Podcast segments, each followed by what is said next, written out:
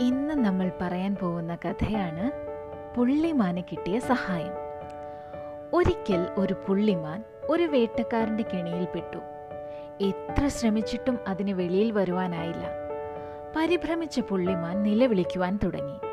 ഒരു മരം കൊത്തി ഇത് കേട്ടു. മരം കൊത്തിക്ക് സഹതാപം തോന്നി. അടുത്തുള്ള കുളത്തിനരികിലെത്തിയ അവൾ മറ്റു ജീവജാലങ്ങളോട് പറഞ്ഞു അടുത്തൊരു പുള്ളിമാൻ കെണിയിൽ പെട്ടുകിടക്കുന്നു. എല്ലാവരും എന്നോടൊപ്പം ഒന്ന് വന്ന് സഹായിക്കാമോ?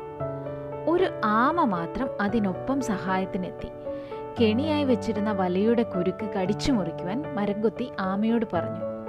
മരംകൊത്തി വേട്ടക്കാരന്റെ വീട് ലക്ഷ്യമാക്കി പറന്നകന്നു. വേട്ടക്കാരൻ ഉറക്കമായിരുന്നു. ഇതിനിടയിൽ ആമ വലയുടെ കുരുക്ക് കടിച്ചു മുറിച്ച് മാനിനെ സ്വതന്ത്രയാക്കി. ഒരു സഹജീവിയെ സഹായിക്കാനായതിൽ മരംകൊത്തിക്ക് ചാരിതാർത്ഥ്യം തോന്നി. ഇതിന്റെ ഗുണപാഠം നിസ്വാർത്ഥ സഹായം ദൈവത്തിനുള്ള സേവനമാണ്.